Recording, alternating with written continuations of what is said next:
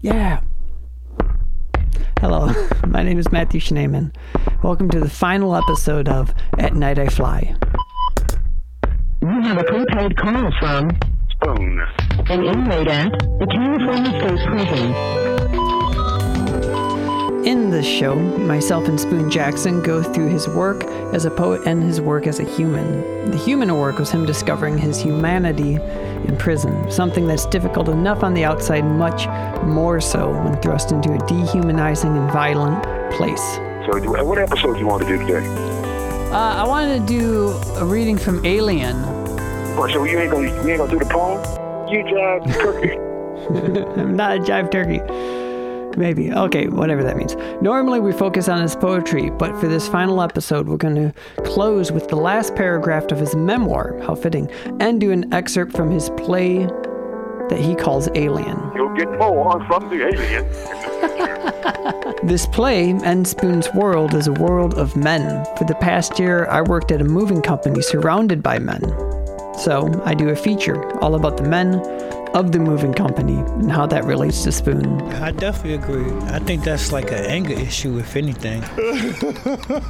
guys that was inexperienced, and one of them was irate.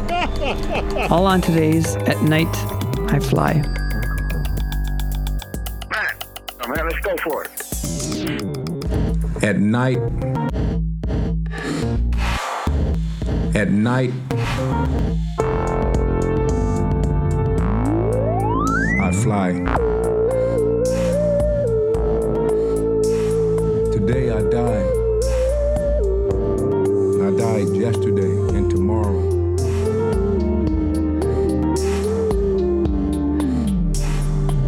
And at night, I fly. Hey, back, back, back. Which one you want to do first? Uh, Alien. You gonna read one of the parts? We only gonna do one or two pages. This is a play wrote. Yeah, this is a play. Yeah, let's be on stage. You ready? What you gonna do? You gonna do one of the parts for two pages? We'll read the first part, and then if we could read the last like three Uh, pages. Nah, that'd be too much. We got to read less than that. I timed it out. It, it takes about. Yeah, but we can't put that out there yet. It ain't been done yet. That somebody could steal the whole thing like they did the poem. That's a strange story. For that, check out episode three. Remember what happened to me before? Cool. But right now, we want to to read, what, two pages? That's it. Okay. That's what we want right now. We can't give people the whole dog because people like stealing. It ain't you or me. It's just that uh, this is a dishonorable country, and this country is full of crooks. So we got to wait. Okay. Finding Out the Truth About Prisons by Spoon Jackson. And this is At Night I Fly with Matthew Schneeman, uh, King of the Universe, and Spoon Jackson. with the Night of Oh, Realness. that's Spoon Jackson. The Night of Realness. You don't steal my realness. What you doing? How we gonna say that? Setting, planet Earth, future, an alien comes from another planet to explore the Earth, and is beamed into a prison. So this would be his first encounter with Earthlings. Pops was a real cool prison that befriended Alien, but Pops had just gotten killed and was the next day in the chow hall. The alien looks different from everyone else, but no one notices. You have 60 seconds remaining. So we'll wait until after the 60 seconds to start over. To accept this call, say or dial Alien. Where did, where did they take Pops? Wh- what do you mean? Where do they t- Where do they take them? Where do they take all dead motherfuckers? Dead motherfuckers. When is he coming back? What the hell are you? He's dead. He won't be coming back. Someone stabbed him to death. I, what is death? Look it up. What book? No book, man. People get killed in prison every day. I didn't see it. Hey, by the way, Pops was your road dog. Road dog. Your homeboy, your partner. You should have backed him up. I'll back him up. You know what happened to him. Killed took him. Killed took him? What the fuck?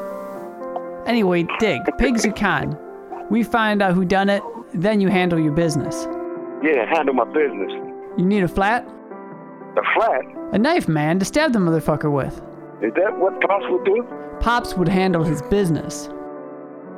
chow hall breakfast the next day. You bring the flat? I have it. There's Rich's crew, who ordered the hit on Pops. How do you know? I know. I'm not going to do it. Why, you. Pops never trusted you, Bam. He said you were a scandal. You mean scandalous? Alien walks up. Yeah, that too. As Alien leaves, the cop searches him but finds no knife. They let Alien go and immediately grab up Bam. Finds the knife and he is hauled away crying and yelling, maybe pointing at the alien. You'll get more from the alien in the future. this is Night of Realness, Spoon Jackson, and Uh, Prince of Darkness, Matthew King. Schneeman. He's changed your name. Oh, Oh, wait, you're I'm- the million now. I'm king of the universe. Yeah, yeah. I forget. Yeah, you can do it. You can be it. Yeah, yeah. That was good. That's kind of cool. Spoon calls the play Alien, but it's titled Finding Out Truth About Prisons, and he wrote it all the way back in 2003. When you wrote Alien, it, it was so long ago, and I and I kind of like reading from it because it's it's so.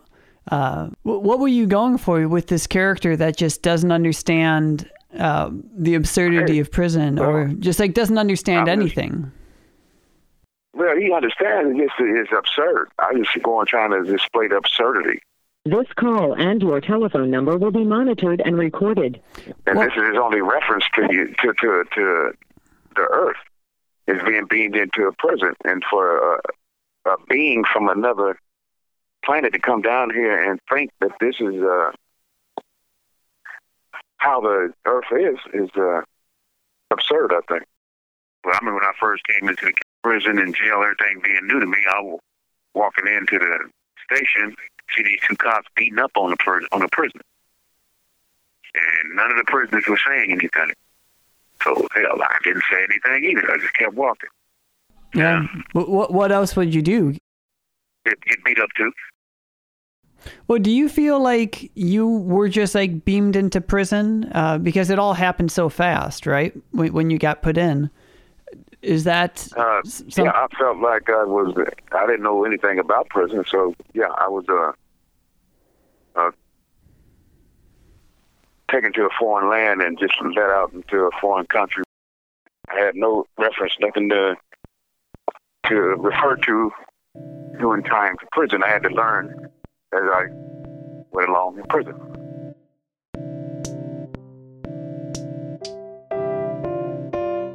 Uh, I work for this moving company, and I've done a little feature on all the people I work with because they're all really.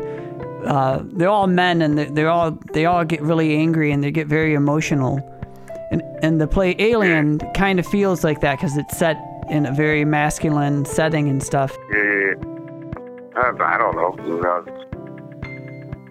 I had emotion, just that uh, it was expressed out of anger a lot of times. So anger is emotion.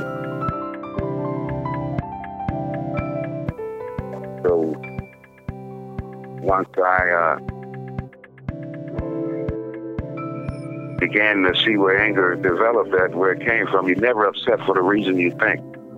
Because a lot of times you'd be upset because of the way you see yourself being treated by family or somebody else. And then you take it out on somebody else or something else. And, uh, you know, Say or dial up.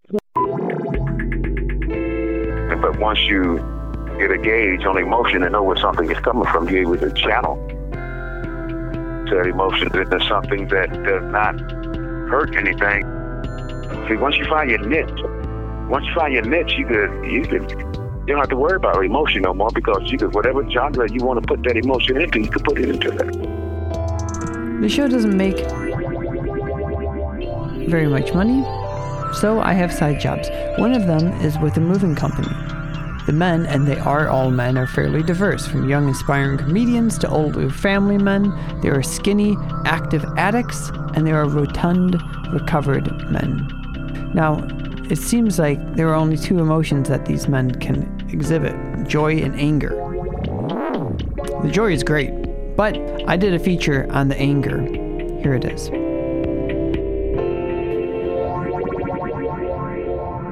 Sorry, I'm right by the train. Oh, hey, I was just wondering if you could help out uh, with a move today that just came in. Thinking about doing the piece on, like, what's that? Male emotion. Can you hear me? Right now, I, Manhattan. in Manhattan. Are you are you heading towards Manhattan or?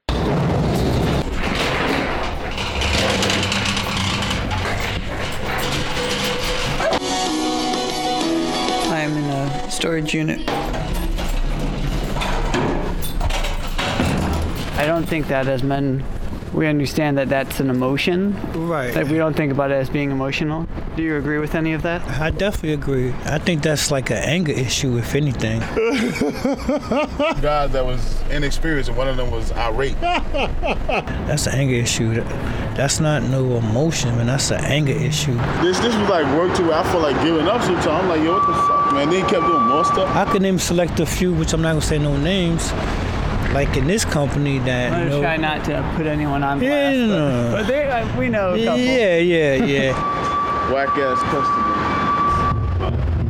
I was thinking about this project. I might make it about like male emotions Yeah. because a lot of our coworkers are super emotional. Like who? What? Move your head around. Nah, I didn't take no issue with it. It You was, were, it you was were good. like, you were like, man, this job's bullshit, dude. They didn't check the insurance on time. Oh, whoa, that's because the insurance guy was giving us a shit. Yeah, and you're you're almost famously chill. Yes, Where, where do you think that comes from? That comes from me probably going through so much that I have been through. I'm a fairly like passive aggressive, quiet, like white Midwesterner. And so when I hang out with people from cultures where you're allowed to show more emotion, it seems like bigger to me. So it might be that I'm just misreading because I'm hanging out with a lot of people from a different culture. Does not commit to any. I've been thinking about I might do the piece about like dude culture and men and like how emotional we are. Or it's some toxic masculinity shit. I'll have no fucking part of it. and and it have made me, you know, realize that life is short. I don't. I don't. I don't buy. That's that's women troubles. You know, man, from past, basically. Are you alluding to uh because you did hard time, right? Yes, yes, I did hard time. Is that what you're talking about? Yes, that's what I'm definitely talking about. That All right. That's that's a fucking women's issue, and and like yeah. I have a, another show with a guy who's been locked up for 42 years. Mm. No, So well, I mean, it is. It that- is. I'm not You doing- recording this? Yeah. Okay. Good. Doing time can can either make you a better person or it can make you a worse person. Yeah, No. You, you... Take that shit to the truck, man, and like, you know, yeah, I'll see it. And you know, you can't be angry at at the world.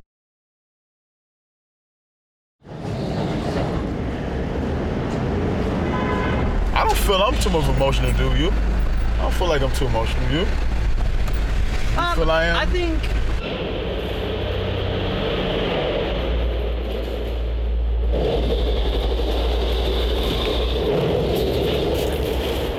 Earlier in your life, you talk about like how there's a lot going on in your head and you can't express yourself, or you know, your dad doesn't, he never talks very much, and so you kind of feel like you're not supposed to talk. But in that excerpt you just read, My teacher had become silence, and through the wisdom silence brought, I had grown to feel happy and free inside. it was like you were learning that there's there's a different kind of I silence. Yeah, yeah, there's many levels of silence, and that silence was the one of uh, learning, being taught by silence. In silence, you could hear the whispers of the gods. I mean, I read somewhere where it said you only should speak when you can improve on silence, and that's rare if ever. There's uh, the silence with my dad was that you know, he didn't talk and I didn't talk, so you know he was uh, busy living his life and chasing women and whatever he was doing, having a bunch of kids, and you know they were separated. So Why do you think he didn't uh, talk very much? I don't know if he, that's where he was raised. Father, he, his father and mother probably came from slavery or some other shit. In fact, he moved out here after punching a white man in Texas. He moved out to Barstow with the farthest away that he could. But back then, whenever he came 40 to 50, they could have they would have hung him back there in Texas. Or did something to him for punching a white man.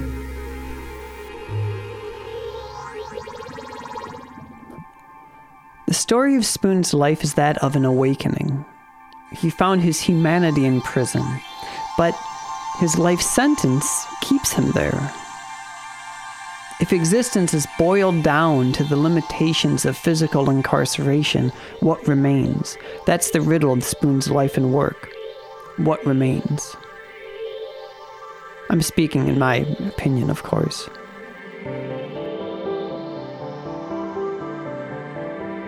But I think Spoon answers that question in the closing paragraph of his memoir, By Heart. Can we do a reading? Uh, magic? Read the whole paragraph? Uh, just read to the end of the book. Yeah. I do not use silence as a refuge or out of fear or to run. Silence has always been as precious to me as walking, breathing, or dreaming. And it has saved my life and heart more than once. Yes, there is some anger, bitterness, and hopelessness as I live inside a monster prison system that has been condemned almost everywhere in the world except within its own boundaries. But I find and build freedom by living in the moment. This allows the warmth and light in my soul and heart to flow through my poetry and prose and gives me something to share. Forging my path in life is a melancholic mixture of wonder and sadness. I'm not happy, nor will I ever be happy in prison. I will be released from prison one day by a beautiful real life or by a beautiful real death. And in either case, I have found my niche in life, which is something not even death can take away.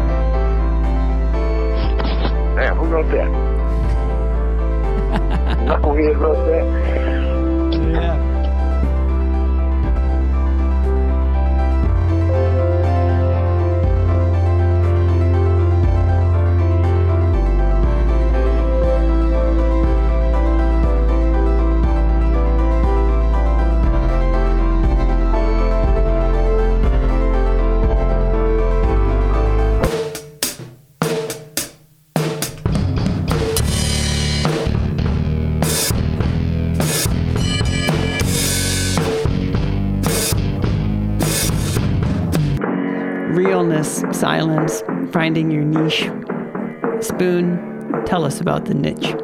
Niche. When you find your niche, you embrace it and go full speed with it. I don't know. I know this emotion is uh, something you got to embrace in, in your journey of educating yourself, of exploring different things. Helps you to do that. It enables you to enlighten yourself, find your niche, discovering your niche. That's the beauty. You go, you go out and you, whatever you got, you read, you write, you ponder. You have 60 seconds remaining. You know. Yeah, I love that. Spoon, it has been great working with you, especially making this project. Yeah, but we hope it ain't done. I hope it lasts longer than this. well, yeah, we got to get some money. Well, hopefully we'll be back. Yes. At night we fly.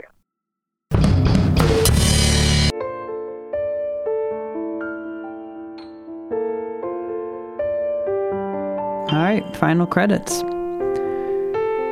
Spoon's poetry can be found online. The book that we used for a lot of this show is called Longer Ago. His memoir by heart can be found at New Village Press, which is a wonderful uh, partner with this show. We've had a lot of support from New Village Press, and they put out incredible stuff. Spoon has worked with Die Jim Crow, that's a record label that's really dope. The William James Association, which works with prison arts, and they're wonderful as well. PEN America, which, again, is wonderful. Wonderful people work with Spoon. Uh, it's been a pleasure making the show with him. Uh, it's just been me and him, so it's been a bit of a uh, intense project to do the interviews, editing, sound design, music, but uh, I think it's been wonderful. My name is Matthew Schneeman. And as Spoon says, I hope you fly with us.